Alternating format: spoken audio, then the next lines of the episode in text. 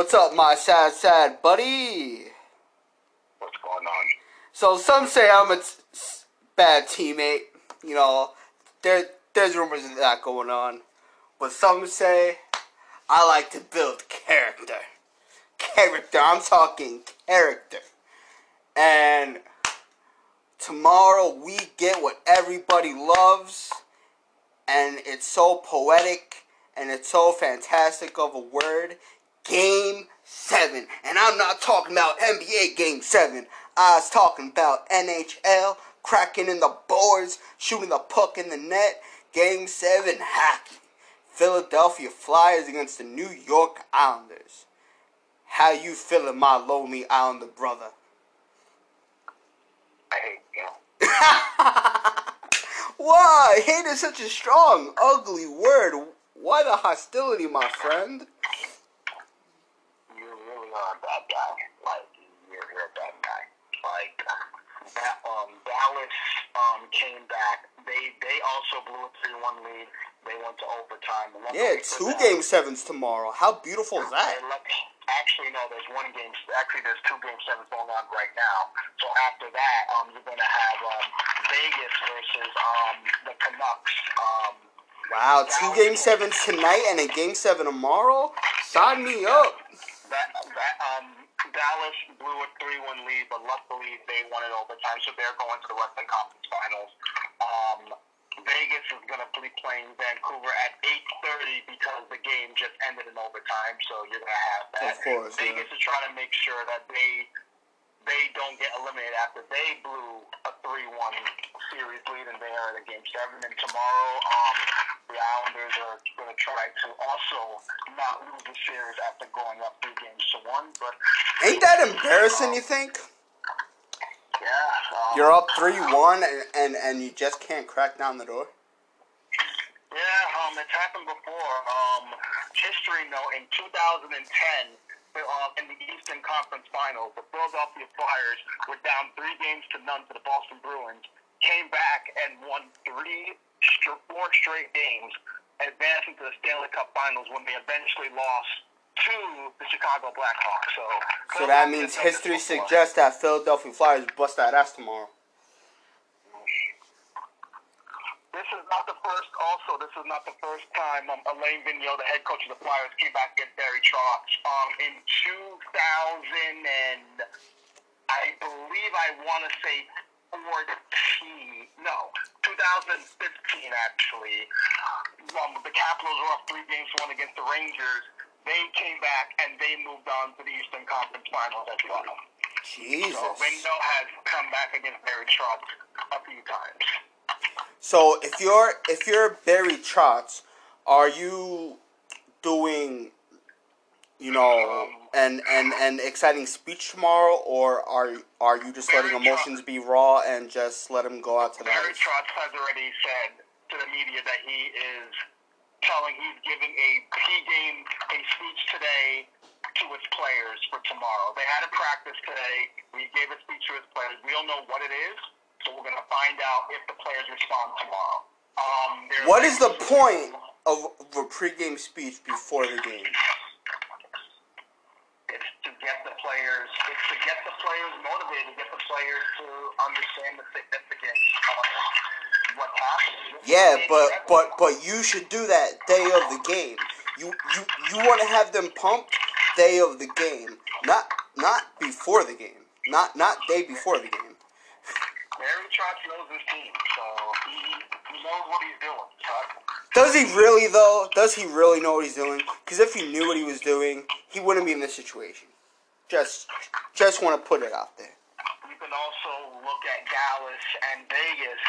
They put themselves also in that position as well.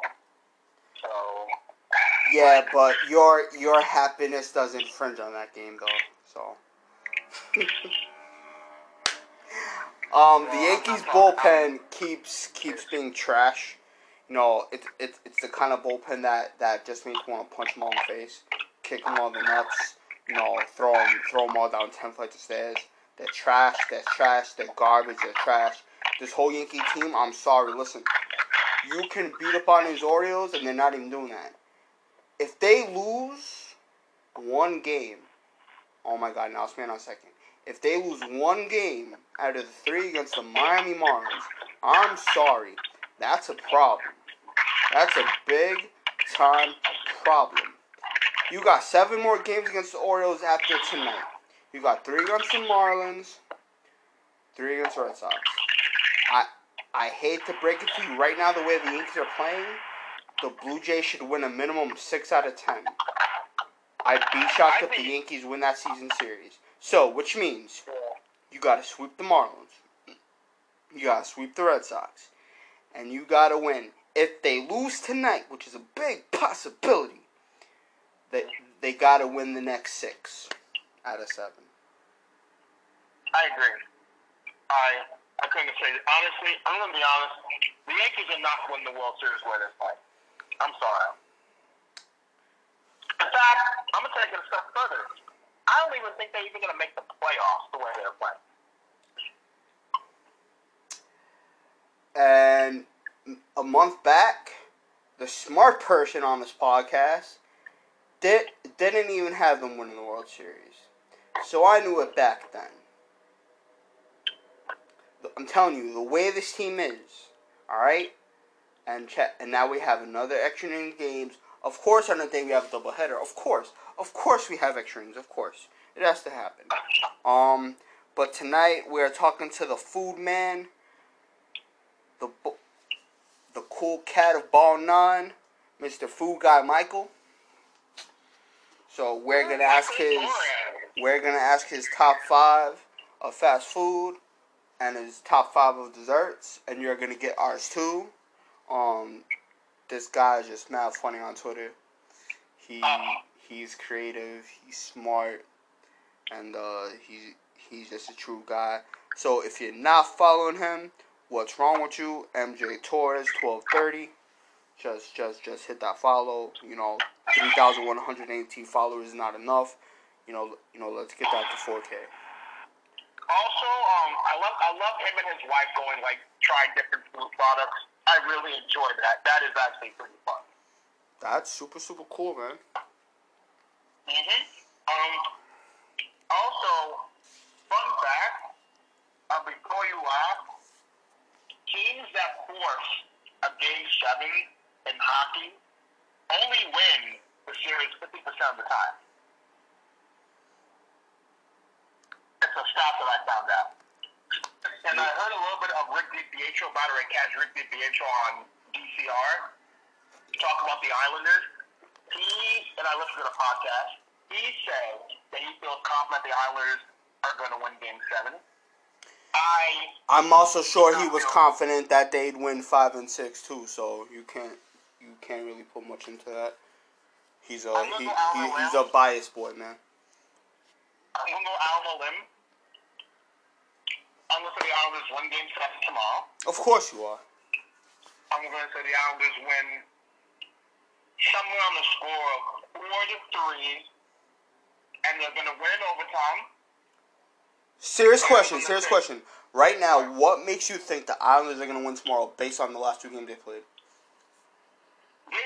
Islanders totally dominated that game. Totally. I- So they lost. They lost. Well, what does it matter? Let, let me let me finish before we bring Mike on quickly. I understand they lost, but they real they've been the better team throughout the series, and I think this time around, I think fate's going to go their way. They're going to they're, going to shut down, and I think you're going to see Thomas Greiss uh, Varlamov. I think the Islanders are going to win this game. They're going to win this series, and they're going to go on to face Tampa. I'm putting it in the atmosphere. They are going to win Game Seven tomorrow. Now we'll table the hockey talk later. We gotta guess. Let's bring in Michael J. Torres. And Gary Sanchez on third base, top of the eighth, four four. And let's hope they can try to manage a win because they suck. We are here with the food guy, Mr. Michael Torres of Ball Nine. Michael, how has the day been going? Currently 4 4, top of the eighth. And yes, Jonathan Holder is warming up, so I think the Yankees got to put up like 20 runs this inning. Yeah, I was gonna. Well, Gary Sanchez is our runner, which is is probably the funniest thing about the whole situation. You know, yesterday we had Tyler Wade. Today we get Gary Sanchez. Luckily, though, the first pitch went in the dugout. He got to third, so now he's just got to waddle down. You know, the last ninety feet. We'll be fine. I would love to know what Tyler Wade was thinking yesterday. My man, the ball gets hit to the outfield, right? He didn't go. Then as soon as it gets caught, he's he's he's halfway to third base. Like this is I I get it. Seven, seven inning games equals little league baseball, but you shouldn't have to have a little league mindset. Yeah, no, I'm with you, man. Like, come on. There's there's only you know, especially him. Like, he's a utility guy. He's getting paid to fill in, you know, get a couple of bats when people are hurt, and run the bases. That's the main thing he's here for. So, yo, Mike, uh, it's your boy James. I know you follow me, Black see what's going on, brother. What's up, James? How are you, sir? Good, good, good. Listen, you know what's funny? I was actually supposed this time I was supposed to be in Florida, but you know, COVID said, nah, bro, you're not going to Florida this year. um, I'm not gonna lie though, man. Um, see, seeing how the Yankees playing, they are playing like absolute garbage, and it's really, really annoying. But I gotta ask you this question. Um, you love food. You're the food guy. Every time I see you on Twitter, you're posting food and you're making me hungry doing that work.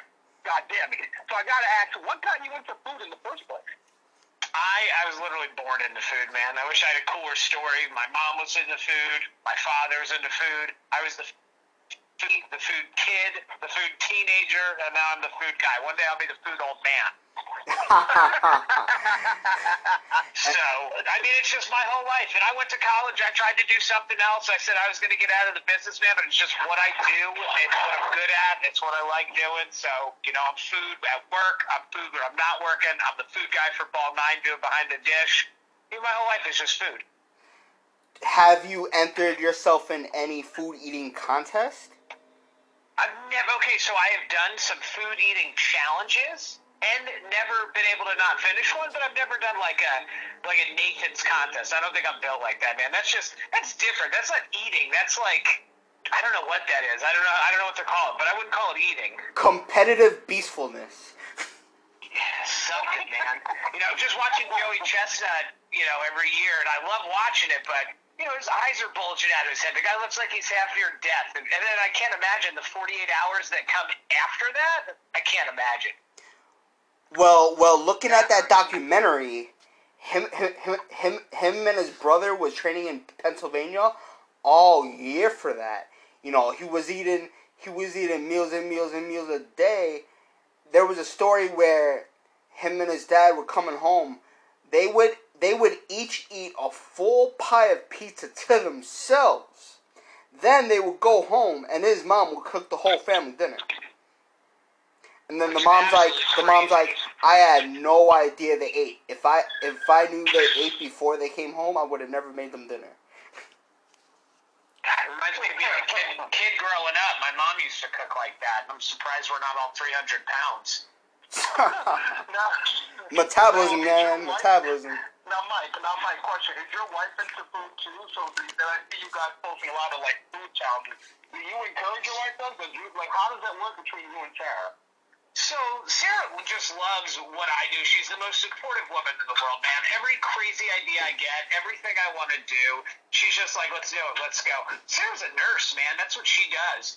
Um, but she can cook, you know, and and she can throw down and she can eat.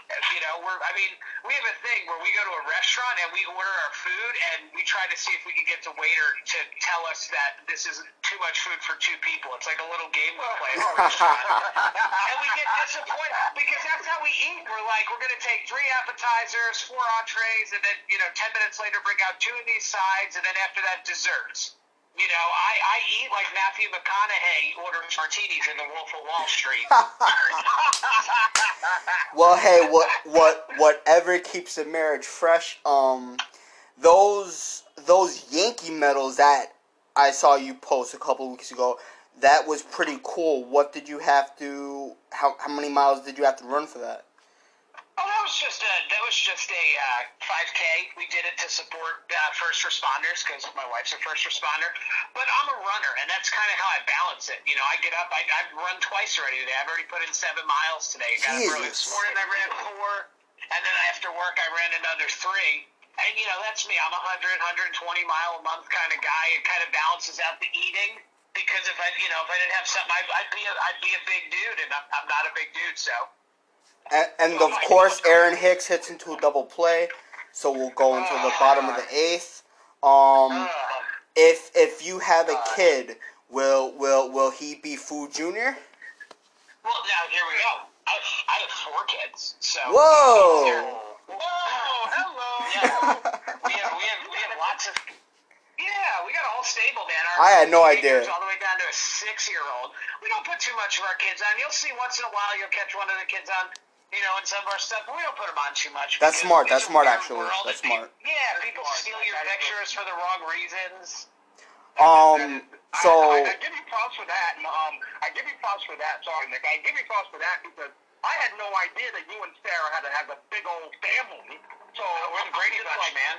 Like, like, like, damn. Like, see, you, you, I thought that you and Sarah, you know, two people. Yeah, we're newlyweds, bro. Maybe, maybe, maybe, maybe a kid, maybe a kid, but four? That, No, no, I'm pushing. I'm gonna be 40 in a, you know. I'm No. this. There's no, no more kids left. I am. You're I am. I'm one of the older dudes out there, man. You know. you don't you don't you're don't look like that, the man. You're part of the baby baby boomer. I, I, it's like I was born in '81, so I'm not a millennial. Oh, you're like millennial. right You're on a millennial. like Oh, right on the line between a millennial. But Yeah, it's fine, man. I don't, think you know. So in your house at oh. dinner time, who who's first to dessert? At you or your kids? Who's first to it? Yeah, like like like like like who who finishes their food first to get first pick of the dessert? Oh, me, man. I could. I'm telling you, I could eat with the best of them. You know, it's just a talent I've always had. I could put away an insane amount of food and just walk away and be like, "That's fine." Wow. Um, I can do it with alcohol too, and I'm not a drinker. But like, we go to a wedding, I could drink a half a bottle of scotch and walk away sober. Just, just always been a weird gift. Have uh, you ever saw the show Hey Arnold? Oh yeah. Did did did you see the food competition episode with the kid Gino? Nope. Nope. But now I gotta go look at it. There there there is there is a food episode to where Arnold challenges this kid who the tale is he has two stomachs. And Oh, you know what? I swear to God, I know this one. I do know this one. yeah yeah yeah he was eating he, he was eating at the food festival and then and then and then like he had like a food coma in the ice cream. See, and I always have room for dessert. Doesn't matter what's going on. I always there's always room for dessert. Well, so No. so staying on food, No. tell us your top five fast food selections. All right, so I'm not a I'm not a huge fast food guy because I'd, I'd rather eat like I call it real food. Right. But there are things I love. There are. Five Guys number one for me. I absolutely love the burgers. They have the best fries in the fast food game, in my opinion. Good choice. Uh, Five Guys, you know, right behind them, Shake Shack. Shake Shack's got a fantastic burger, good fries. I like that they do the cheese sauce, and it's not too. Uh, it's it's a real cheese sauce. It's not too uh, watered down or it being full bunch of you know chemicals. So that one's good. Um, trying to think. Breakfast. I really like breakfast when it comes to fast food. You can get like a Hardee's biscuit sandwich. Okay. Or you know, we have out, out here we have Bojangles, which is really good. They do chicken biscuits, stuff like that's really good. Um, we go to Culver's all the time to get those. I think they're called cement mixers. That's like one of our go-to late night snacks. what's It's in like that? Ice cream. It- think of like a like a blizzard, but like times five. It's like that much better. It's called a cement mixer. It's like a super thick hand spun milkshake. They put like if you get a Reese one, there's like at least 15, 20 Reese cups in that thing. Just Next time you have one, you gotta take a picture before you eat it. I will. I will. And then let's see. I mean, and then hot dogs are always on my list. I'm always looking for a good hot dog, whether it be, you know, uh, these little boutique places. You know, today I just had one for, you know, to do behind the dish. I found a deli that's been in Baltimore since 1915.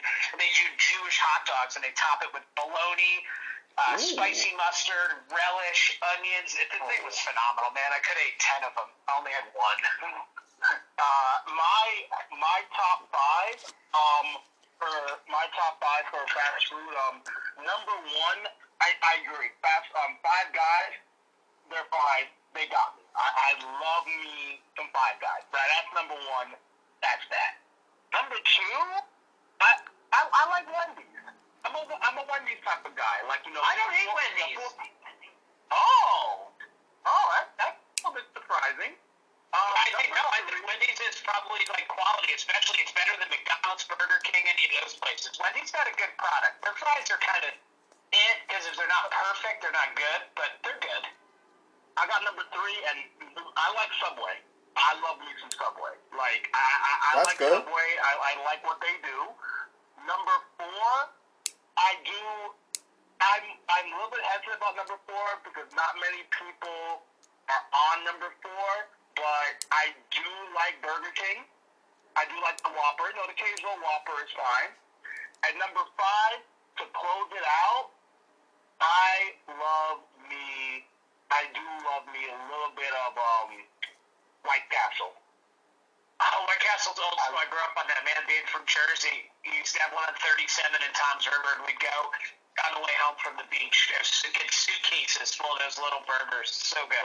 They're they're so amazing. Nick, Uh, my number one is definitely White Castle. Then my number wow. two, my number two is something I'm surprised neither of you said is KFC. nah.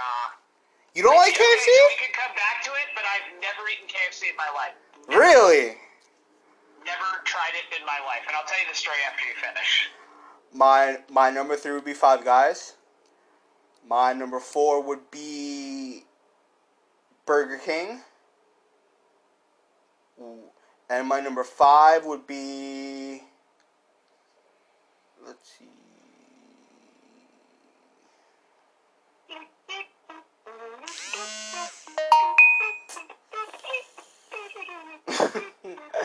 uh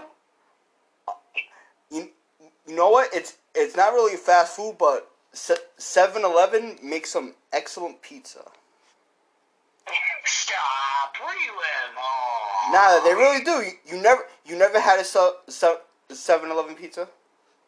No, because I was born in Jersey, and the pizza has to have a certain integrity to it, and you don't eat pizza from like I, I wouldn't eat Pizza Hut, Papa John's, 7-Eleven. Like a pizza, it's got to be like a hand tossed thin crust. Somebody had to like you know cry Italian tears into the sauce. I'm, I'm I'm just saying it's pretty good. I'll try anything. I'll try anything once now. But why have you never had KFC? Exactly. Like, yeah, what, what, yeah, why haven't you, Eric? Michael. Yeah, Me? Mike. Oh, I, well, I've been, so when I was a kid, I remember seeing. I was young, and this was before like internet was big all stuff. But they had a video that was going around where they were like KFC got caught abusing the chickens, and it was on the news. And I just was like, oh, I'm just not going to eat there. Like I eat at Popeyes. It's not that I don't eat fried chicken. I think Popeyes is delicious. Um, I just I've never eaten at KFC, and then you know, 39 years old, it's like, well, I've never eaten. I don't know what I'm missing if I've never eaten it up to this point. The KFC biscuits are really good. They're they're chicken tenders, macaroni and cheese. Um, they got this thing called the Famous Bowl, where it has a little bit of everything. It's pretty good. I'm just telling you, if you try it once, I think you'll add it into I the will. mix I'll every try once in a while. once. So you know. Now I gotta ask about Subway. That's interesting. Like now, if I wanted a sub, I, my one is Jersey Mike's. I absolutely love that place. I think I love best sub Jersey can. Mike. Love, They cut love the Jersey meat right Mike. there for you. You know, it's it's. Oh, I really like it. What's the Number two difference for me is between Jersey Wawa. Mike's and Subway? Cause I've cause I've never had Jersey Mike's before. So Jersey Mike's, like Subway, all, all the meat comes from a factory and it's already sliced and it's like cryo sealed. You walk into Jersey Mike's, it's like going to the grocery store. They take the big hunk of meat and they slice it right in front of you. Like Okay. this is what's going on your sandwich. They do the same with the cheese. They bake their own bread in house. Ooh. So it's I'll tell you, you need a Jersey Mike's sub, you'll never go. You'll never have a Subway sub again. And they're not expensive either. They're reasonably priced. You know what, James? Next, Mike. in, in, in, a couple of weeks when I'm in Jersey, we might have to go to Jersey Mike's. Just Oh, we check it out. All right, we're gonna have to do that. Now, switching gears, what's your top five desserts? Oh man, so ice cream's number one for me. I love Okay. ice cream. Ice cream is the best. What I- kind I of ice feel like cream? there's nothing better. Mint chocolate chip. Okay. That's my number. okay. I argue, I argue with Frankie all the time about that because he hates it, and, and you know I love it. Anytime somebody puts like a picture up or something, I always tag him because he hates it. I absolutely love it. I think it's the best ice cream. It's, it's fantastic. It's fantastic. Go Yeah. ahead.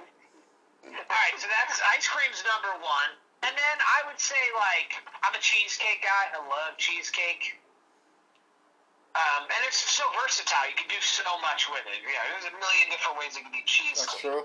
After that, give me something chocolate. You know, like a real brownie, no nuts, but you know, like a fudge brownie, soft in the middle, a little bit crispy on the outside. You know, something that if you put ice cream on top of it, just starts melting, but it yeah, works. that's good. Yep. Yeah, So I like that's chocolate stuff like that. Um, I hate cake. I think cake's the worst dessert in the whole world. Same. Whoa, whoa, whoa, Same. Whoa, whoa, whoa, whoa, whoa, I'm not a whoa, cake whoa, fan. Whoa, whoa, whoa. Not a cake fan. Mike, we're gonna have to have a discussion after this, but continue. Understand? I get it. I can handle it. Pumpkin pie.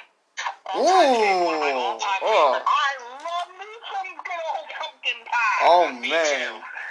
And it's like pumpkin season, so like I don't just eat it on Thanksgiving. Like if it starts now, this is like we'll start. We already bought pumpkin roll this week at the grocery store because it was out. Like it's pumpkin season. I do that. You know, I do pumpkin pie, pumpkin roll, like whatever. James, And what's yours? Let's see. I think the last one, cupcakes. Like good Ooh. cupcakes, like the ones you pay five dollars for. You know, but they're the best cupcake you've ever eaten, and it's the size of your head, and it, like they have shows about them, like Cupcake Wars, and those kind of cupcakes, man, are elite, way better than cake. Oh, I, I, I love I love some confetti cupcakes. Those are Yes, like those are good. amazing. So my Honorable God, mention to the cannoli. I, I, I- I give the cannoli all the mention on my list, but Nick, since I went first for my um, fast food, you go first with your top five desserts. All right, my number one ice cream is cookies and cream. I love me some cookies and Yeah. cream.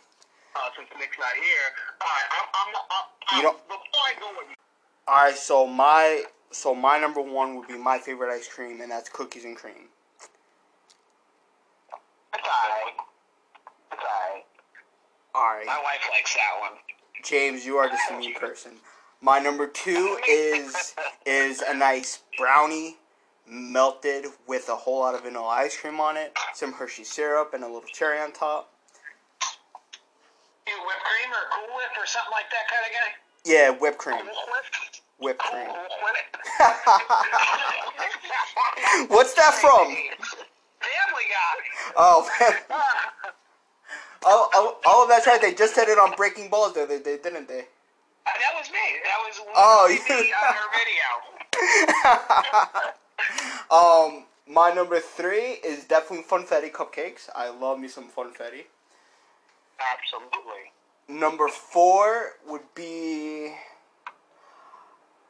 I'm not really a cake fan, but once in a while, I will have some nice Ent- En- Entenmann's plain chocolate cake. That's that's the closest I really go to cake. is like one of the most underrated things in the world. My father used to work when I was a kid next to the factory up in Elizabeth, New Jersey. So he would get it right from the bakery, and he would bring that stuff home, and it was just I love Entenmann stuff. So underrated. It's the best commercial snack money could buy. And the Yankees are now going into the top of the ninth as Jonathan Holder escapes the eighth inning. And my and my number five, and and, and the second game won't start till a half hour or forty minutes after the first one, so it's gonna be a late night. Um, my my number five is Oreo I- ice cream cone. It's alright. You are just a hater. it could be better, but okay, I guess. You, you eat what you like. What I like, okay. Um, number one, I I do love ice cream, but I love mint chocolate chip ice cream. That is amazing. Best ice cream in the world. What brand do you like? Do you, do you have a brand you go to? I don't have any particular brand, but anytime you just see mint chocolate chip, I'm there. I don't care what the brand is, I just go. You If just you, put it if on my you can get your hands on Blue Bell, that's the that's the elite one. I've had that. I've had that. Yes. It is. It God, is, it's it the is, best. it is, it is, it is orgasmic, and and it just takes away the world's troubles. Just, just make sure you buy it first before you lick it. That's true. Um, number two, I do love me some brownies. I'm a brownie guy. Um, brownies are amazing. Number three, I I love confetti cupcakes. Those are fantastic. In fact, I'm gonna make some for my birthday just because. Um, Nice. You know, which is which is this month, by the way, Mike. This month I'm gonna be the big three zero. So I'm. Are you are you a baby boomer too? No, I'm, I'm a millennial. I know my I'm a wife's a millennial. Sarah's, Sarah's a, got a couple. I got a couple years on her, so. nice. Number four, I uh, um number four, I do love me some banana cake. I love banana cake. I Oh! it's not a popular one. It's not popular, but I like it. I like That's all that matters. It just matters if you like it. Exactly. And number five, I I was debating between the cannoli because I do love me a good cannoli once in a while, or or I was debating on some like it's weird. I, I don't know how I can describe this, but it's it's like it's cake, but it's act, but it's like it's apple it's apple cake. I've never heard of it. Like a parfait? apple cake mi- Yes. Okay. Yeah, that's that, that Those- sounds those- good. You those guys are have probably good. seen us eating apples on the timeline, man. We're we're down with apples. Yeah, they have like I'm apple, apple, I'm apple fritters and gonna go with whatnot. They're good. I'm gonna go with that, and then the cannoli is gonna be an honorable mention. I do love me a good cannoli. Now, what what what do you guys think of crumb cakes? I love crumb cakes. I love me a good crumb cake. Yeah, like I'm- even I'm an fan. Edmonds one, like an Edmonds one, Oh, or like absolutely. one where you make the crunch on top, both like crumb anything, crumb donuts, like anything with a good crumb topper is good. This is the important question I have to ask. Um, are you Dunkin' or Starbucks? If you had to pick. Okay, so I'm literally it's nine nine something at night. I'm drinking coffee in my hotel room. I, it doesn't matter. I drink all of it. I, if there's a Dunkin' close, I go to Dunkin'. If there's a Starbucks close, I go to Starbucks. If there's a little local place, I go there. Uh, But I drink coffee from the second I get up in the morning until the second I go to bed at night. Always been that way. Are you a are you a dark brew fan or are you like um are you a dark roast fan? Are you medium roast? Um, Dark roast. I prefer dark roast. We actually found there's this uh, eight o'clock coffee brand we found in uh, our Publix down here. That's a, a maple bourbon coffee, and we can't stop buying it. It's so good. Are you outside the Tampa area, or are you like more like down like towards like the Miami-ish Fort Lauderdale? No, I'm Bradenton, so I'm in between Tampa and Oh! Sarasota. Oh, you're right there. I got folks. I got folks in like in the um in the in the Ocala area. You're not that far. No, not at all. What if what if you're on you're on the same block and there, there's a Starbucks and a Dunkin's right next to each other? Which one are you going into? You know, it probably depends what season it is. There's some things at Starbucks, like they make a smoked butterscotch in the fall, and that's my favorite thing they make. So if it's the fall, I would go to the Starbucks. But Dunkin' makes like a better pumpkin coffee. They make a they have a better dark roast, just plain coffee. So Dunkin' Donuts, if you're from the Northeast, I know there's one of you guys or both of you guys, you grew up on Dunkin'. I was at Starbucks, so you're kind of Um, they usually lean towards that. Oh, well, I live in Jersey, Nick lives in um in New York. So yeah, we're we're northeasterns, I guess. So yeah, there's always like even like because I work in the city, and even even in the city, there's, there's, dude, there's a Dunkin' inside like um Penn Station. Yeah, there's Dunkin' Donuts everywhere, man. Yeah, that, hey, that is my Dunkin'. All right, guys. Yankees have a man on third with one out. I wonder if they'll score. give me, give me Ajita. Right now, Mi- Miguel Andujar is up with three one count. Uh, I will. I, I, I, I, promise you, the Yankees won't score. This is Mickey's opportunity, though, with with Gio Urshela being back on the disabled list. If he can't do anything right now, he has no chance with this organization. And base hit, and the Yankees take the lead. oh, Well, they, they don't win though, right? They just because they still got to close the game. Right, right, right. yeah. They didn't win yet, and also remember, Orioles got to have to put the man on second too. So Jonathan Holder was running the bases. what? Because we don't we don't have anything on the bench left. All we have is two catchers, and one of them is uh, Erik Kratz. Yeah, oh yeah, Jonathan Holder was. yeah, he was wearing his why, jersey and and, and uh, Luke Voit's helmet. That's hilarious. Wow, think about it. 2020, huh? Jesus. Like, like, like it's it's uh, it's 2020. Okay, Mike, I I I don't think the even if the Yankees win both games in Baltimore, you should. The fact that we're going to extra innings with Baltimore does not give me confidence at all. It really doesn't. It, it, it, This is this is a hurt team right now, man. They they they can't. You know, last year when we did next man up, it was because these guys, you know, they played in spots, but there was still talent around them. There's no talent right now. You know, the guys who were supposed to hit aren't hitting. The big bats are all on the DL or the IL, excuse me. You know what I mean? It's just it's absolutely insane how bad the quality of product that all teams, not just the Yankees, but all teams have put on the field this year, and it has to relate to probably the shortened season and the stop and the restop. You know, these guys are uh, creatures of habit, man, and, and this year their habit is messed up. You know what it is too? Even though there's an alternate site, like they're not playing real games every day. So when you're not when you're not constantly in the flow of playing nine inning games, constantly working out, because I'm pretty sure the players who are who are who are at the alternate site, may, maybe it's like a nine to five thing to to to where they eventually show up, they do their stretching program, then they either do their bullpens or or they do their getting around balls or pop ups or getting some at bats. But you you gotta think they're not trying too hard. And when the players come back, like right now, I, I, I put this out on Twitter earlier. When Aaron Judge comes back, I will not get excited till I see him play back to back nine inning games. That's what I have to see because last week he played six innings and he had to come out of the game. And I also need his mouth to shut up.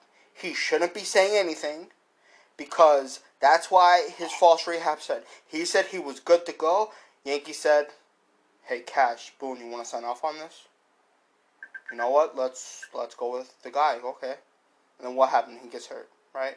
So it's like, and and then another thing I hate about Yankee Twitter, and you guys, I think will agree with me, is they all like to give the players the cop out, right? They always like to blame Boone. And last year, they love Boone. Savages in the box. Savages in the box. Oh my god, go Boom, go, go. And now they all hate him. Ain't that so hypocritical? Yeah, well, the Yankees Twitter is, is the Yankees. It is what have you done for me lately? You know what I mean? And that's okay because you know I was talking to somebody about this today. Depends when you were born. I was I my lifetime we've had eight World Series. We've won five. We've lost three. But the peak of my childhood, we stunk. I grew up in the '80s. We didn't go to any. We lost in '81, the year I was born, to the Dodgers. And we didn't go back till I was uh, a junior in high school in '96. My whole childhood, I went. I watched crappy Yankee teams that had Don Mattingly and nothing else. You know, so these guys who they, they you know, especially on Yankees Twitter, there's a lot of young people who've seen the 2009 World Series, and that's all they know. And maybe they caught the end of the dynasty, but most of them haven't. If you talk to them, they're too young. And they just think that the Yankees win every year. That's not baseball. You guys know that. You're sports dudes. And uh, Clint Frazier got an RBI single, so it's 6-4, men on first and second. Yay. I, I gotta this, Mike. See, um, I was born in 1990. Nick was born in 89. I, in my lifetime, because I don't remember 96 because I didn't really watch baseball. I watched baseball in '97. I can't really count '96 for me. So I saw '98, '99, 2001, even though we lost. So I've seen about four championships for the Yankees in my lifetime. I've seen two New York Giants Super Bowls in my lifetime. And I've seen the Knicks go to the NBA Finals once in 1999. I remember that because I was watching it, coming home from school, being excited about seeing the Knicks in the finals. So I do remember that. So I, so people, so I do remember the Yankees in their heyday, and I saw, I saw a little bit of the dynasty, and I remember, you know, losing in 03, like blowing the 3-0 lead in 04, losing to the White Sox, the Tigers, the Indians, missing the postseason in 08 eventually winning in 09, and then all the years we didn't go through 06. See, Yankee fans, these young Yankee fans, when they think Yankees, they're supposed to win all the time. And honestly, that's just not it. Oh, they didn't even see the 03 World Series, right? Most of Yankee Twitter? No, they didn't. Right in the I 03 saw World the- Series, I- got our I asses saw- handed to us. Mike, I, I saw the old. I was in middle school. I saw the. old. I remember that first I- inning. I remember that first inning. The whole week, the whole week, Juan Juan Pierre's gonna bunt start the game. Juan Pierre's gonna bunt start the game, and everyone's like, "Oh no, he he ain't gonna bunt start the game." Not only does he do it, Luis Castillo does it, and and, and, and then it's like Roger, Roger Clemens gets hurt in Florida. That sucks. And then and then, and then you have Josh Beckett coming back here, and and and Jorge Posada ground ball, and Beckett's like, "Tag, we win." but but that that team was so good where it was uh, not big names but talented. You got me, you got young Miguel Cabrera, you got Ivan Pud Rodriguez, who was eventually Yankee, and not even most Yankee fans probably know this on Yankee Twitter unless they've seen it on Google. You know Juan Pierre, Lu- Luis Castillo, so many good players. Um, um, Burnett was on that team too, former Yankee, and uh, then you had like eighty something year old Jack McKeon. That was a very talented team. God, that guy was so old, but it was. The team was too good to lose, man.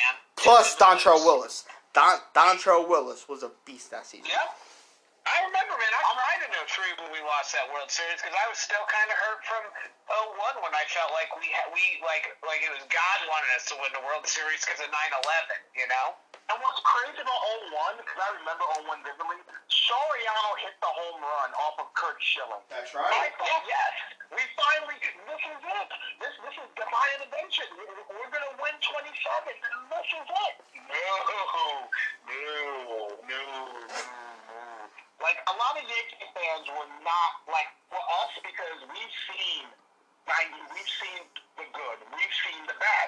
We saw we blew 3-0 in 04. A lot of Oh. Yankee fans, they don't remember that. They, they really don't. They don't. God, I ri- ripped my heart out, man. I ripped my heart out. 04. It was so hard. I, I lost I lost a bet because one of my friends at high school was a diehard Red Sox fan. Like he, he's from Boston. He moved into moved to New York because his dad had to relocate to New York. He, he, he took his Boston team. with him. He diehard Boston. I was like, oh, we're up to like we made the bet thing. The winner has to the winner has to wear the hat of the of the loser has to wear the hat of the winner's choice. So Okay. if I lost, I had to wear the Red Sox hat for a whole week. And if he, you know, and if he, you know, vice versa. So three, I was like, oh, ah, get that hat dusted, ready.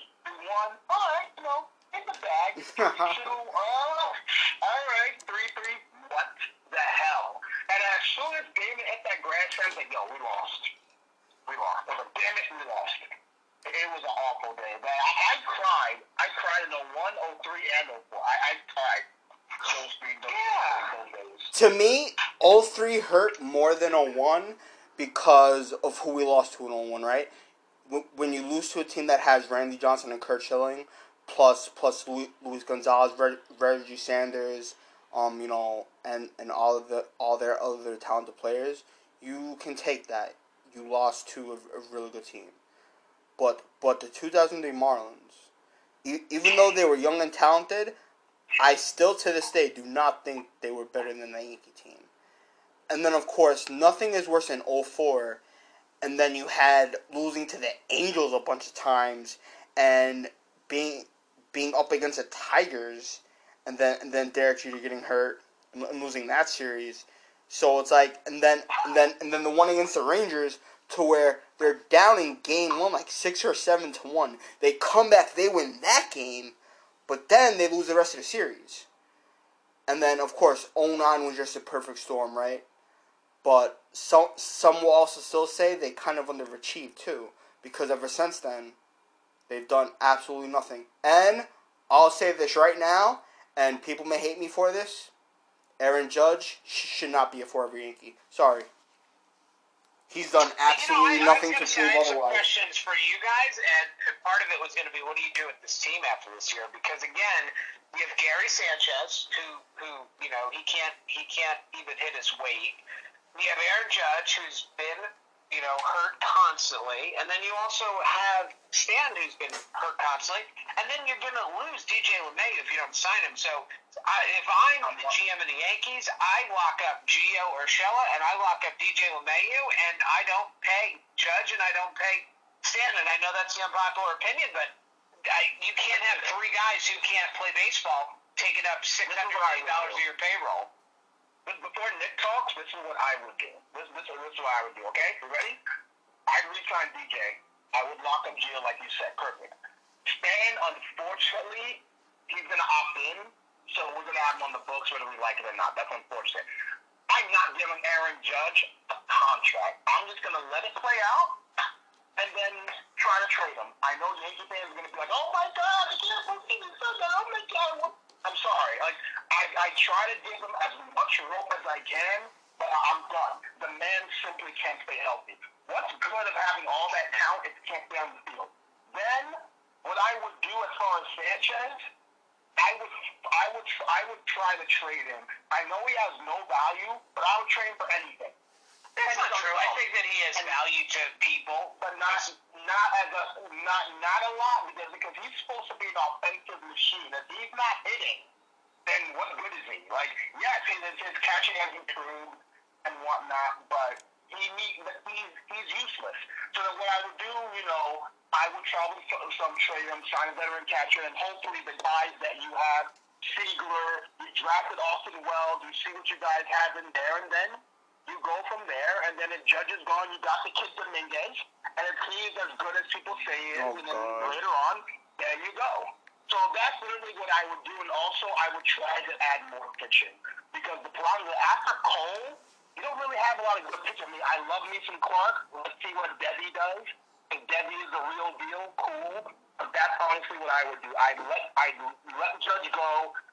There's no way I can get rid of Stan because of that contract, so we're forced to keep him. Sign DJ, lock up Gio, and then that is that. And then I would honestly trade Miguel Andujar. And then that's that. Yeah, but uh, you that's where it gets so tough, man. Is that Miguel? You know, Miguel Andujar's value now that he got hurt last year and this year he's not hitting. You know, he's really got to change who he is before he really has that much value. You know, what are you going to get for him when he can't even bat 200?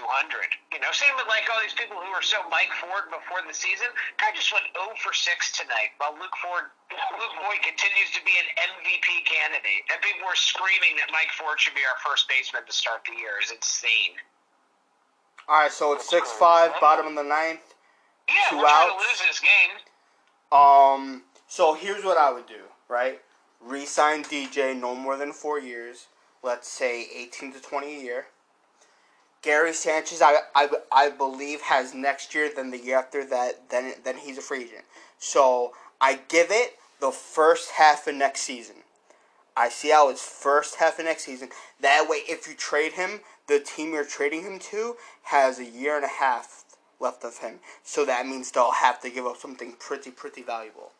Um, with Aaron Judge, just like James says, I leave it. I, I, I leave it to two two years left, and, and then I gotta see him playing minimum 140 games the next two seasons. I gotta see that, and I also gotta be careful to not get fooled too, right? Because next year, that's Luis Severino's free agent year, so he could very well pitch successful, and the Yankees might be duped into giving him a contract. So I gotta be careful with that. I'm giving Tanaka at least a three-year deal. I'll, I'll, I'll push it to a fourth if that's what he needs to stay. And I will give Paxton a one year deal to prove himself. Say, hey, here's one year, six million dollars. I know it's a lot of money, but with incentives, and the Yankees win six five. Pop out to Mike Tauchman. So second game should probably start around 9-10, 9-20. Um, you know, give like one year, six million for Paxton, then pick it up to incentives for maybe 10, 11 million dollars. You know, strikeouts, innings, games played. You know, we got lucky because if Paxton didn't get hurt this year and he pitched well, we would have been able to afford him. But since Oh, of course. the whole season, again, we'll get him. We'll be able to probably get him on a one-year show me deal. Gio, I I go similar to DJ because you know he's not older than DJ, but he's he's approaching thirty, so you got to be careful with that. 28 this year. DJ's 31, so Yeah. you can't say DJ too long, but I'd give him a couple years. You know, And somebody's going to overpay him. We should sign him before the season ends because if I he gets agree. to free agency, we won't be able to afford him. Somebody will pay him, you know, something stupid, and we won't be able to match it. I agree. Um, everybody just has to stop mentioning Stanton. The Yankees have literally no choice. The only choice the Yankees have with Stanton is to pay him his whole entire contract, and they're not going to do that. So nobody should they talk. that with A-Rod. They're not going to Yeah. They're not going to eat another, you know, hundred million dollars just Nope. to keep somebody off the field. so so no nobody should talk about that. Nobody should even mention it. Same thing with Dominguez. Nobody nobody should mention Jasson Dominguez till 2023. That's that's the very earliest we could possibly see Jasson Dominguez. So it just there's no point in bringing him up. And then, you know, you just gotta hope that the Yankees make good choices and they pick up a free agent starter. And you gotta hope these fit mil- millionaire babies can, you know, learn learn some yoga, do some stretchings properly, and not say they're hundred percent when they're not hundred percent. Blows my mind. I've never seen anything. Well, I'm a Jets fan, so you know, because My condolences. If, yeah, if you look at the injury report this year, most teams in the league have three, four guys on the IR already. The Jets have 23. They're like the Yankees with pads on. So, you know, I, I can't catch a break anywhere. Um, they have no wide receivers in training camp because everybody's hurt. They they let me catch balls if I'd go out there. So And then it's hard. let me let me let me get you guys' feel, feelings on this. I hate when people automatically look to blame, you know, Boone or the training staff. Like they never want to put the players accountable for winning or losses, and they never want to put the players accountable for staying healthy. What's your guys' thoughts on that? What'd you say? Wait, I didn't hear that. What'd you say? You broke up. I said I hate when people don't want to hold the players accountable. Like they'll they'll always make the win and losses on Boone, and they'll always put the health of the players on, on the training staff. They, they they don't like to hold the players account, accountable. So what's your thoughts on that? Uh, hmm. Both Mike? both of you. Okay, Oh, Mike you can go first. Oh, me first? Okay. Yes, you. I, okay, I we talked about earlier in this call that I'm I'm a runner, man. I've been running for years. You know, I'm 39. I, you knock on wood, I've never had an injury. I had a calf like strain once that made me miss like three days of running. So I can't fathom how these guys who are paid professionally have the best medical care in the world, have the be- access to the best trainers in the world, have access to the, the afford the best food, and you know, again, the the the, the possibilities for these guys to take care of their physique because that's what they get paid to do. I can't stay on the fucking field drives me crazy. my my thoughts are like I used to play football, and obviously me and Nick have always had this back and forth discussion because as, as a guy who played football in high school and a little bit in college, obviously the coaches put me in position to succeed, and me being the athlete, I do my job. Now, as far as this particular question, you cannot blame management because the Yankees did everything they can, hired the best trainer, they did everything they can, but it's really it's up to the players to take care of their body. Coaches always tell us we can put you what we can do. Thought the will be drying up of our best plan to attack. But if you are not taking care of your body, if you're not doing what you're supposed to if you're not training the right way, how is it on management? Yankees hired their entire training staff and hired the best training facilities in, in all of sports. They hired the best medical team. It's on the players. The players have to be training appropriately. The problem with these players is that everyone wants to lift weights because everybody wants to hit the home run, which is, you know, chick did the long ball, which honestly, it's cool and all, but, you know, if, if you're like, the more weight you put on, the more likely you're prone to injury. Like, Aaron Judge is a big dude. And when you're in baseball and you're a big dude, you're going to get injured a lot. You, you're the body, that body is too damn big for baseball. Stan is a big dude. Now, Torres, what happened to him, that was just weird and whatever, and Paxton decided to put on muscle, whatever. But ultimately, it's on the players to. It's on the players to hit. And if the players are not doing their job, what else can management do? Management can't go out there and hit. They can't pitch. It's on the players. And the more Yankee fans blame the managers, the more likelihood that they don't understand that unless Boone decides to get out of retirement and start hitting, like, you know, at his prime, that it's all on the players. It's the Yankees players, and not so much manager. I would say 90% players, 10% managers.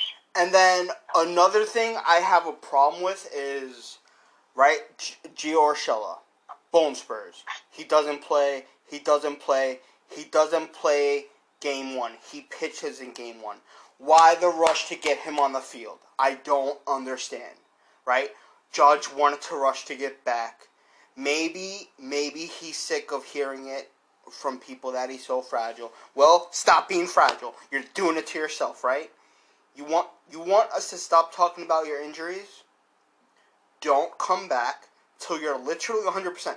Not where I feel like I think I can contribute for the team because see, seeing him hit home runs is cool. Seeing him throw guys out from right field or is cool, you know, but and yes, I get it. He's never missed a playoff game. You know, everyone everyone wants to talk about that. So so so that's pretty important. But at the end of the day, if you can't play enough, because one playoffs are never booked. You you gotta win regular season games to get to the playoffs. So if the Yankees always have to struggle like this, crap in the regular season, and still lose in the playoffs too. Let let's not forget, even with the trash cans, the Astros still beat the Yankees. The Yankees still couldn't do enough. They they were still beat, right? And an, an, another thing with Chapman, he has no fastball control. That could be a big time problem. He's gonna get someone killed.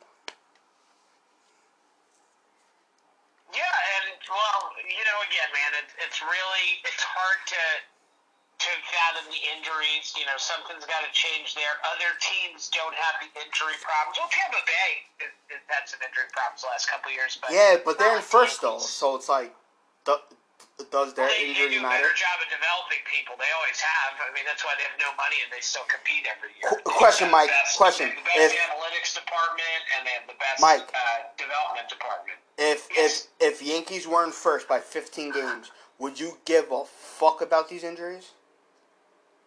No, but There- there you go. And they haven't been. Right, but that's but that's my point. Like like I'm if if you're truly thinking about Kevin Cash, he probably gives zero cares about these injuries because they got all these injuries yet they're still in first place. Kevin Cash is a good manager, though. You know, and I'm not saying everybody's not. I like Boone. I'm a Boone guy, but Kevin Cash is going to surprise people. He's a good manager. Tampa Bay, you know, that's the reason why they have good managers. Joe Maddon, you know, Rocco Baldelli from Minnesota came out Yeah. of that Tampa Bay system. They just develop baseball talent, you know, with nothing. They have nothing compared to other teams to spend, you know, on. Which makes me upsetting is that why could the Yankees get straight Kevin Kernan? Yeah, see, Kevin and Kevin's. I mean, Kevin's awesome. I, I love Kevin. He he tell you too, man. He's a big. I mean, you saw his all, all his articles at Over Nerdy. He literally predicted the end of the Rays game and who would hit home runs in an article two days before Chapman gave up the home run. He, you know, in the Mets one, he predicted. He said Diaz was going to get him, and you know, and he said the Rays were going to come out and beat our ass because Chapman threw at somebody. And both of those things happened just the way he said it, man. Kernan's the man. I've I've been a fan of Kevin ever ever since Newsday. He is so smart, so intelligent. Um, Yeah. talking about talking about Mac Blake, Matt Blake, right? If you notice on Gerrit Cole starts, right? Always, always in the dugout when they flash that, you see Gerrit talking to whoever his catcher is, right? And then you see Matt Blake either just standing there or not around. So it seems to me as Gerrit Cole is pretty much his own personal pitching coach, right? You really don't see him and Matt talk that much other, other than when he comes to the mound. And I think that might be a little problem to where if the ace of the staff is not buying in on Matt Blake, why should anybody else buy in on Matt Blake?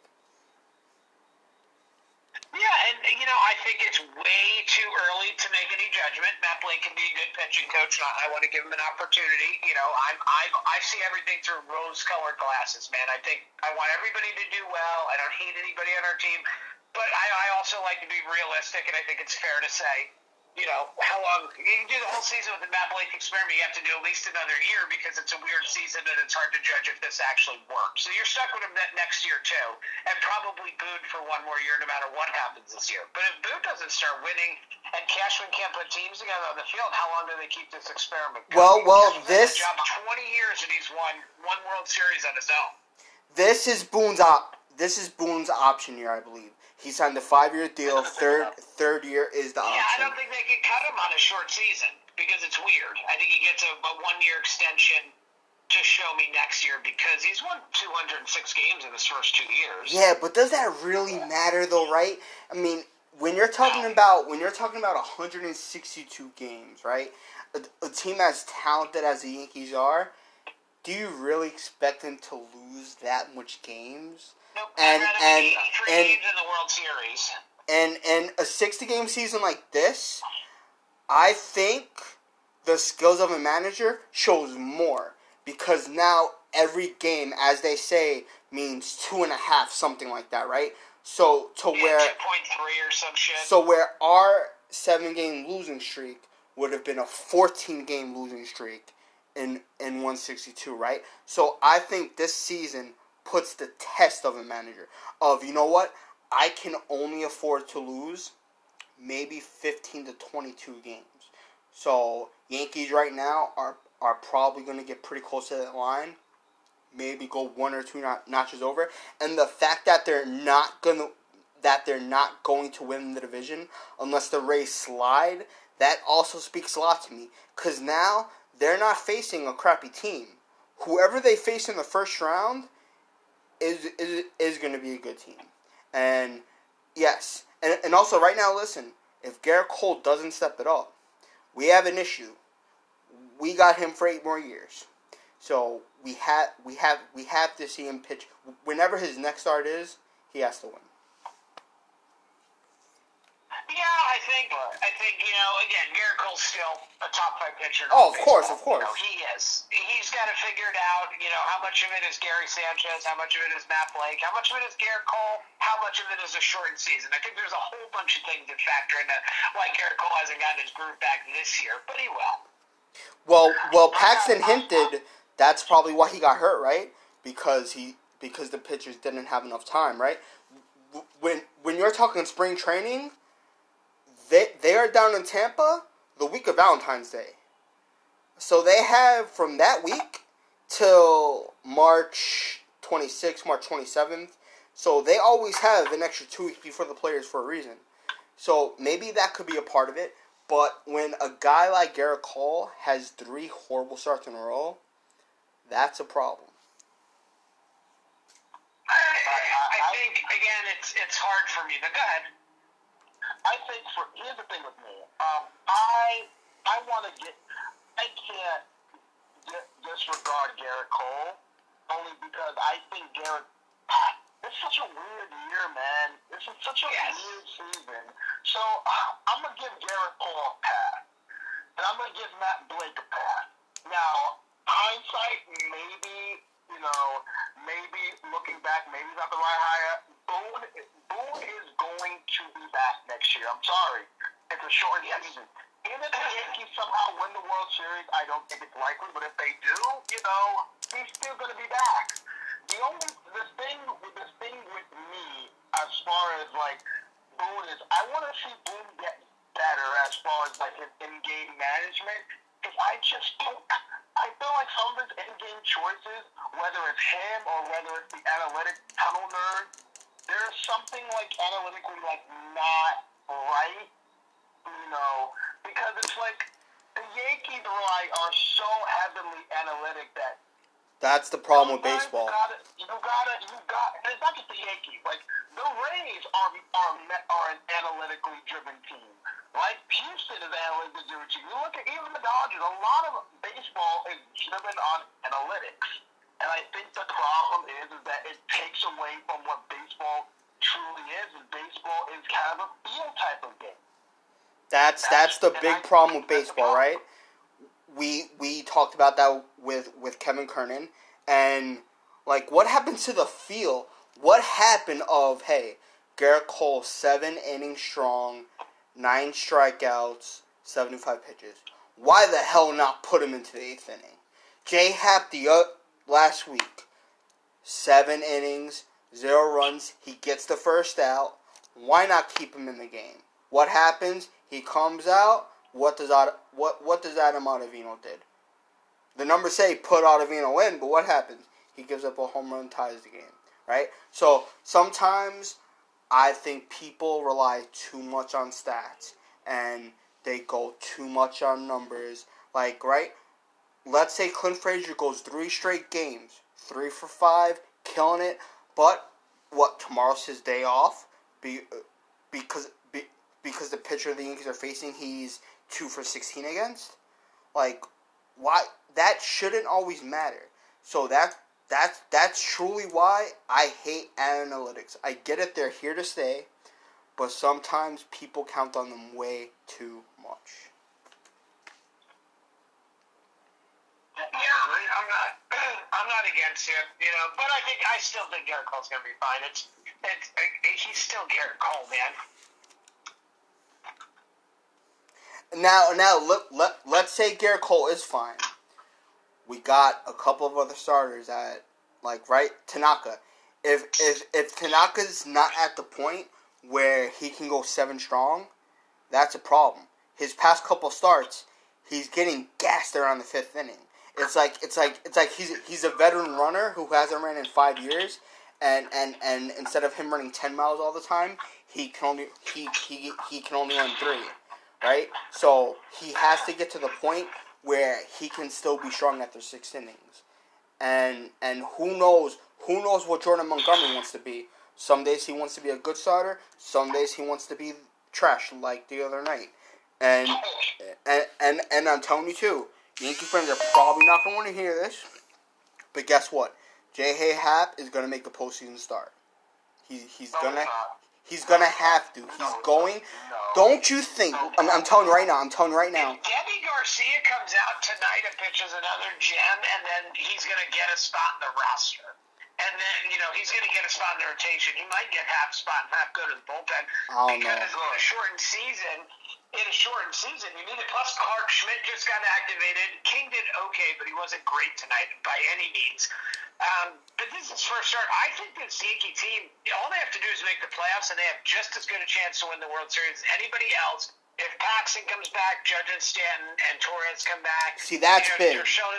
Paxton needs to come back. a, then it's a sprint. You know what I mean? So we'll see. It'll be interesting, but I think this Yankee team could still win the World Series. Breaking news: The Yankees have optioned Greg Ellis and recalled Clarke Schmidt.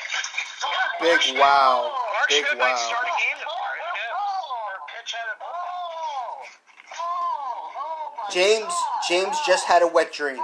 James is obsessed with Clarke Schmidt. Oh my God. Rumor is Jared. Rumor is Jared Carrabis broke the story too. I'm not giving Jerry. any- No, did he? Mark my style. Did he really? He did. He actually did. He did. Yeah, he did. He beat he beat everybody else by like three minutes. I watched it on Twitter. Oh my god. Oh well, well Jared, congrats. You're a smug son of a bitch, but congrats.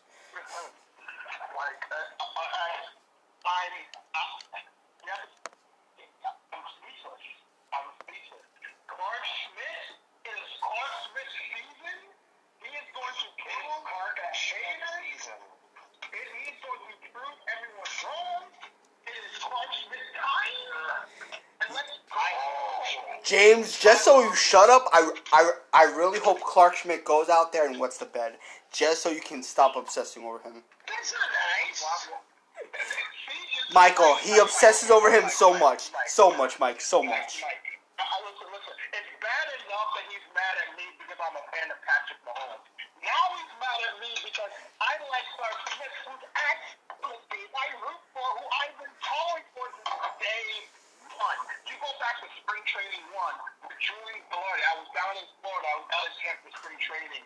Julian asked me who's the player to look out for. I said Clarke Schmidt. Julian can vouch for me. Nick Sart, he can vouch for me. I said this since day Yes, we get it, you're obsessed. I, I hope you guys are right, man. We we need. And and the Blue Jays beat the Red Sox eight to seven, so that could be a problem too. Um, James, do rapid fire. All right, Mike, we're going to close out with, rapid, with a little bit of rapid fire. Now, I'm going to ask some questions, some food, some not, and you're going to give me some, some of the answers on the top of your head. You ready? Yes. What is the craziest food that you've ever tried? Craziest food that I've ever tried. I mean, I've tried a lot of spicy, crazy stuff. Ghost pepper and Carolina Reapers, and you know, I've done some wings with some of those hotter peppers and hot sauces. It's usually hot stuff, but I'll eat anything. You know what I mean? I've eaten a goat goat head tacos, like goat brain tacos, and if somebody says, "Oh, you got to try this, man," I'll try it. I'll eat anything once. How's your throat after the ghost pepper? You know what? It's super hot, but I like hot stuff, and I'm pretty. I got a pretty good tolerance for heat, so you know I did need a little bit of milk because I did it on wings with somebody, and but I, I think I got through like four of them. It wasn't too bad. Uh, what was what was the worst food experience you ever had? Worst food experience I've ever had. Man, I don't know. I mean, I, I eat a lot, so I've had some pretty bad food. The apple thing has been really weird. I know, like I said earlier, we've been doing the apple. I we've bitten into some really gross apples that look great on the outside, and then you bite into them, and it's like apple. Like people call it mealy, but it's like applesauce when you bite into it. And probably Greek yogurt. Greek yogurt's the grossest shit in the world. Yeah. Greek, Greek yogurt is weird. That's weird. I've had it. It's weird. Sounds disgusting. Spoiled whipped cream. Now, since you, now, since you grew up in the 80s and you saw some pretty bad Yankee teams, who was your favorite Yankee player growing up in those terrible Yankee years? Oh, it's Don Mattingly. It's not even close. Thank. Every kid wanted. Every kid wanted to be Don Mattingly who grew up with me. Which which moment hurt as a Yankee fan? Um, 95 or 90 or the 94 season where you could have had went to the World Series and there was a strike? 94, I 94, the strike scene, because I was a little kid and I was really into baseball at that age, and you don't really understand that, you know, these guys are the business side of it. So 94 kind of broke my heart, man.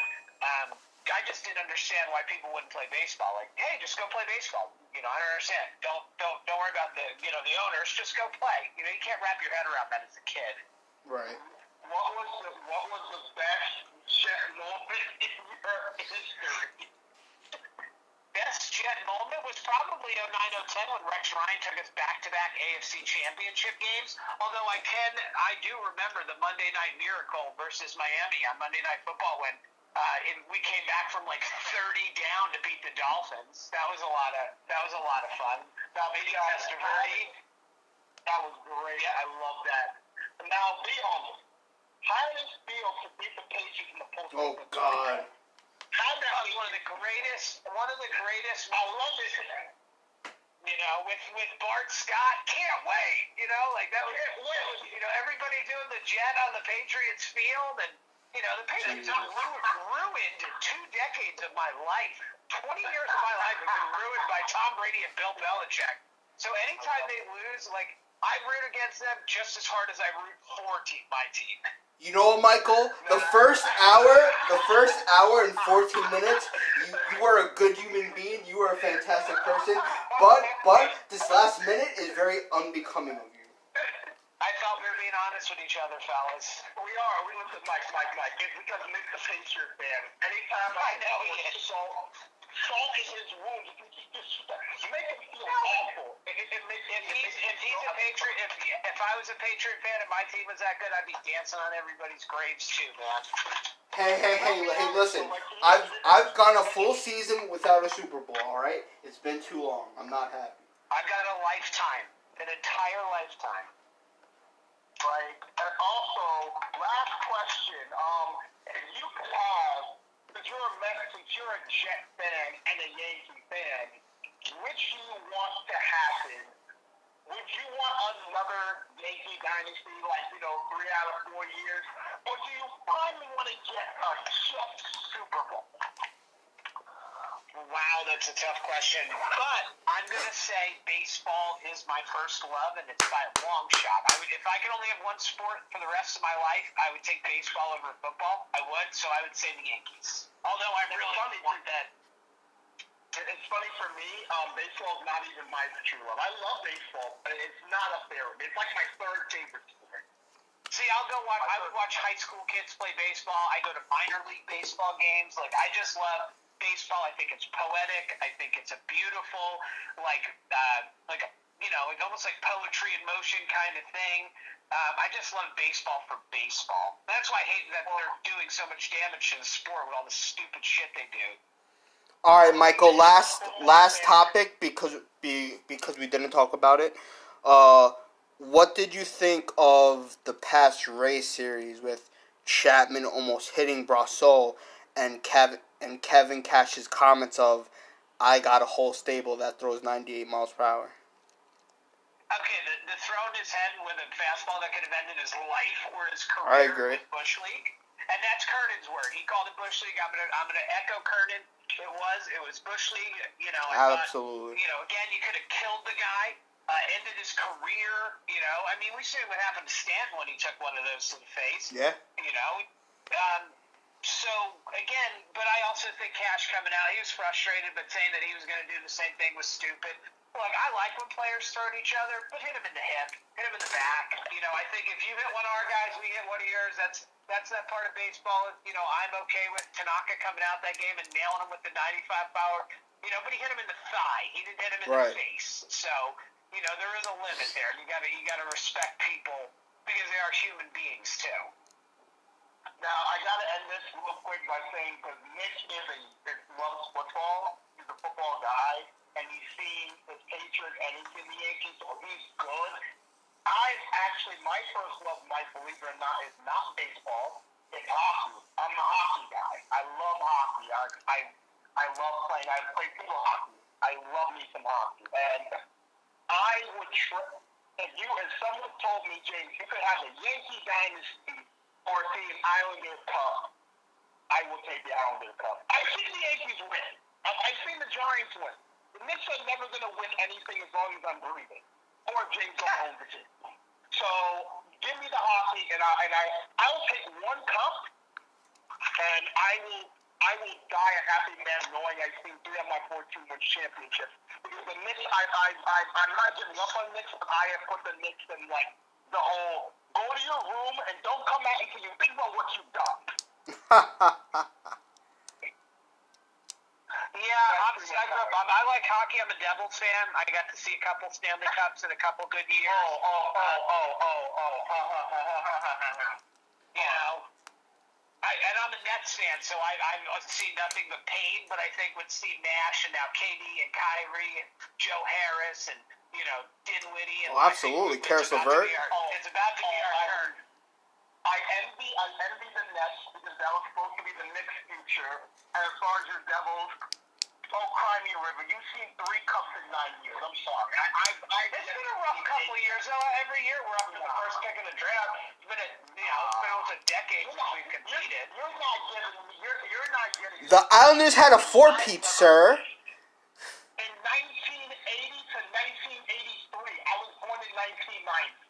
I'm sorry, you're not getting sympathy from me. That's Howard. Nass- Nassau Coliseum is one of the best sports places to watch a live game, hands down. Absolutely. And the UBS Arena is going to be amazing because from what I've heard, they're going to emulate parts of what made Nassau amazing and with the new amenities of what's going on with new arenas. So the Islanders Arena is going to be amazing. It, it, it's going to be built for hockey and concerts. So I honestly cannot wait. It's going to be a paradise. But Mike, as always, you're the man. I follow you on Twitter, and people who doesn't follow Michael J. Torres, I don't know what the hell is wrong with you. This guy is great with food. He's fantastic. He's worked on ball nine. You can see him along with Kevin Curtis and Chris Vitale. This guy is fantastic. Give him a follow. Watch his food with his wife Sarah he is a great person. Give him a follow.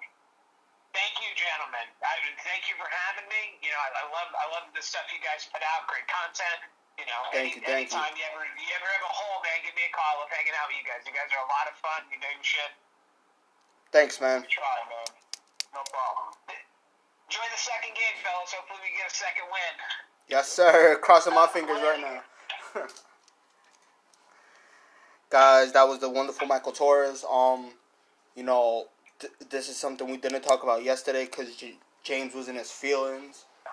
But uh, Steve Nash is now n- the new Brooklyn Nets head coach. You know, you got the two stars, you got a bunch of young talented players, Joe Harris, Caris LeVert, et cetera, et cetera, et cetera.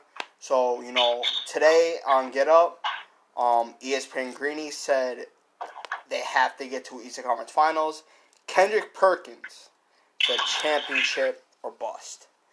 And I think that's just a little unfair.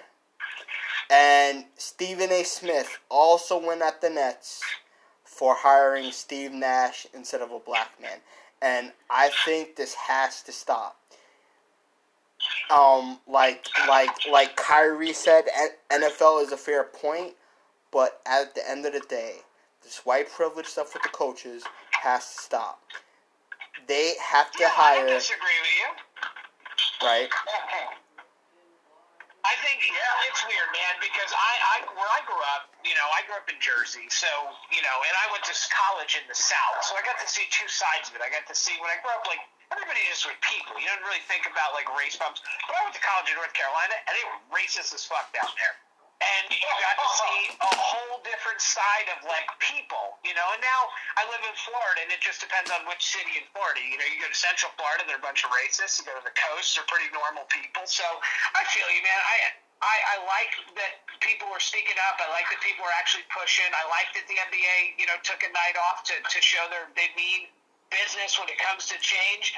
But I think the Nash hire had nothing to do with race because I think that hire came from Kyrie and KD. I do. I think that's who they wanted. They've been practicing with him since 2016, and I think that that, that Yeah. was in the works longer than people know. I don't I don't think it had anything to do with race. And then Jack, you know, what was that guy's name? Jackie, the assistant coach who coached us through the playoffs in the bubble this year. Jacque You Vaughn, know, Jack Long. Vaughn, Jacque Vaughn. He's a black man, and he got brought back. The first thing he did was bring him back as his assistant head coach because everybody knows he's a good coach. Dude, he, the, Nets played hard. The Nets played hard for. I thought the Nets shouldn't even be in the bubble because basically it was like a bunch of nobodies. And the Nets played hard. They played Yeah, well, we wasn't our top five people, and we still made the Like, playoffs. Like, like Durant, Irving, Dinwiddie, um, DeAndre Jordan, like you, you like you missed and LeVert did I okay, full disclaimer, I'm a Knicks fan. But I love, love, love Caris LeVert. I love his game. Don't He's of great. this kid. Don't get rid of this kid. This kid is special. This kid got ice in his veins. Don't don't get rid don't don't get rid of him. If, you guys get rid of Levert, it'll be the worst thing you guys ever did. I I'm a fan of Levert. I love his game. I think he I think he's fantastic. I, I think the hiring Steve Nash, I think it's, it's a smart hire from this perspective that they obviously you don't hire a coach without the approval of KD and Kyrie. When you sign two of the top ten players in the league, you're you're doing what they want. You're not doing what you want. You're doing what they want. And the only way you hire Steve Nash is KD and Kyrie says, "I, you know, let's do it." K, you have to understand, KD was with was on the Warriors with Steve Nash as a consultant who won two titles with them. All right, all right. Let, they've let, let, me- let me ask you this. Together in the offseason since 2016. Exactly. So who cares? Let me ask you this. What if the Nets the Nets wanted to hire Gregg Popovich and Kevin Durant and Kyrie said no? Do you pass on You don't Popovich? hire him. You don't hire him because you only have really, uh, with, with options, you really only have two years with these guys. The window's small because they could both opt out in two more seasons. They wasted a year. They had three years with him. You know, So- they signed longer deals, they could opt out. So you give them what they want because you brought them there to win. And if they're not happy, you're not going to win. You would really pass up on on the greatest coach in the NBA just because they say no. Yeah, they would. Yeah, because I've That's seen what what- Kyrie does when he's unhappy. He's the most toxic player. He could be he could be the best player in the league. He could also be the most to- toxic asshole in the league. Yeah, you have to get him what he wants. Unfortunately, he's earned the right with his talent.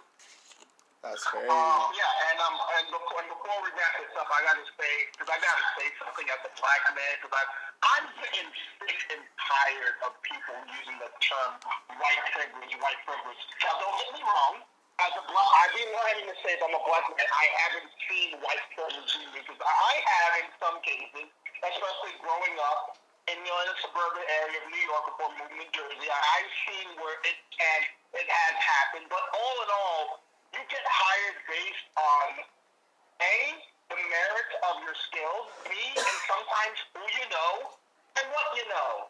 And with the case of Steve Nash, it's hired because KD and Kyrie feel comfortable. Enough of this white privilege garbage. I'm so sick of it. I'm tired of it.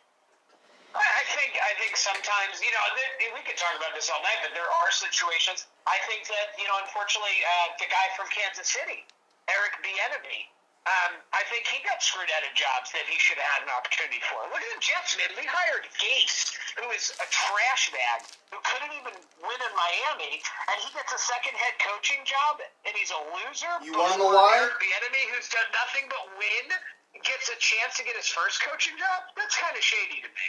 When you have Peyton Manning talk someone up, you're gonna hire them for that.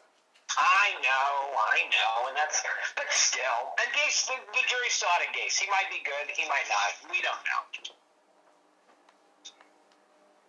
I don't. I agree. He's going to be. I think he's going to bomb out this year, and then Joe Douglas is going to fire him. That's what I think. Because again, Sam Darnold's going to be 25 now. We've had him for a couple years, and if, if we don't get somebody who could get him going, you know, we wasted a lot of fucking.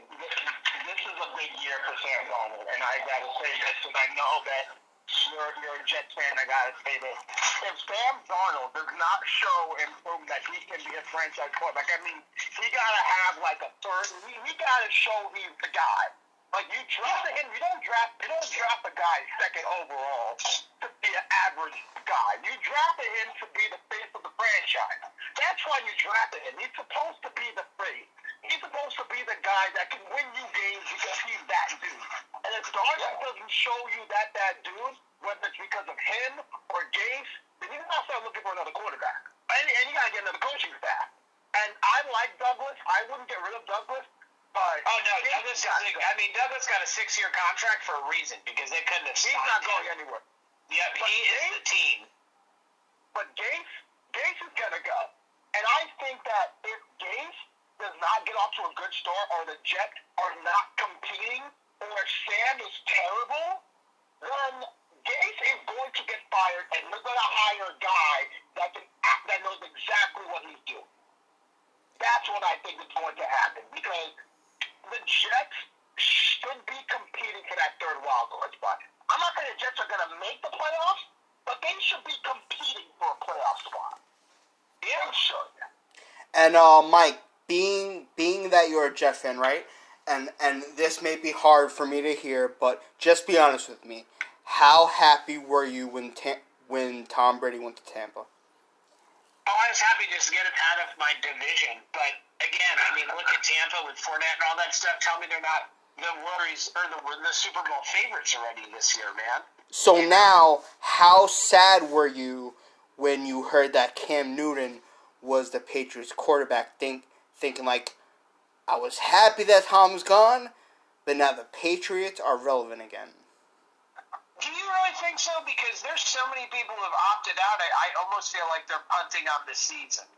I mean, look at your look at how many stars have opted out to not play this year. Like If they didn't have. Cam, I would agree with you. But because you have Cam Newton at quarterback, who's 29 years old, still talented, and still good. right? That's that's why I believe they're all in. Because let's face it, as young as Jarrett Stidham is, if he's the starting quarterback, the Patriots are not getting past five wins. maybe six, and that's with four wins from their defense, right? But and now and now this this is this is what also also makes Cam Newton so important, right? They lost three key defensive players. So now if you have that plus Jarrett Stidham, maybe maybe their defense only wins them two games, and and maybe the Patriots only win four. So this makes Cam Newton even more important. So if Cam Newton plays all 17 games, I truly believe the minimum the Patriots will win is 10. High ceiling, I think- I high ceiling, think 12 Cam or 11. got to stay healthy, and that's a big if. Right, right, right. That, that that's that, that's what I'm basing the win total on. If he plays all 17, if he only plays nine, he's he's winning six out of those nine. Yeah, I mean, the, I the would AFC East is not a hard division, and uh, you know, I, Buffalo is the team to beat on paper, but I don't think Josh Allen, as people think he is. He's better than Sam Darnold. I don't know about that, man. The only thing about Josh Allen is every time he's been in a big situation, he's choked He's so far. He's, Yeah. Josh Allen overthrows guys by 30 yards. Come on, son. here's, the, here's the thing with here's the thing with Josh Allen. He is he reminds me of an inaccurate Ben Roethlisberger. He's a yes. He's a big dude, but man, he can't throw. Like I'll give you an example. He had a chance. He had a chance against the Patriots in Foxborough. Win the game. When you have a chance to win the division, he choked. Playoffs. Up 19 nothing. 16 nothing. Sorry, 16 nothing choked. So yeah, that's that's a big red flag for me, man. You know, it doesn't matter how good your team is if you can't get the ball to people when it counts, and he hasn't been able to show he could do that in big games yet. All right, guys. As as much as we can go all night, right now we're we're at a buck and a half, and uh, we want people to listen to. So, so uh, let's stop it here, and we'll talk in a couple of weeks. Hopefully, the Yankees can have a playoff spot. That'd be And fun. Mike, because again, you're a great follower and you're a great person. And I hope to meet you one day because I'll be in Florida next year. So Yeah, I come. Know, I come up. You guys know I travel for work, so uh, I come up to Jersey once a month. I just haven't been up there because I have to quarantine right now if I go. But as soon as they remove that, I'll be up there, and I'll let you guys know, and we'll meet for dinner. I like to jump on the train and go to the city for dinner. You know, I have a restaurant in New Jersey and, and Island, so you know if that's convenient, we could come to my restaurant and eat. If not, I'll meet you guys somewhere. Oh, fantastic! Awesome. That's great, man. Like I always tell people, you come to my restaurant, I'll, dinner's on me. You know, that's that's the perk. Can't wait for that, man. But anyways, man, take care, brother, and I hope you. Thank you, gentlemen. Thank you so much. I had a great time. yes, sir, man. Take care. All right, take care, man.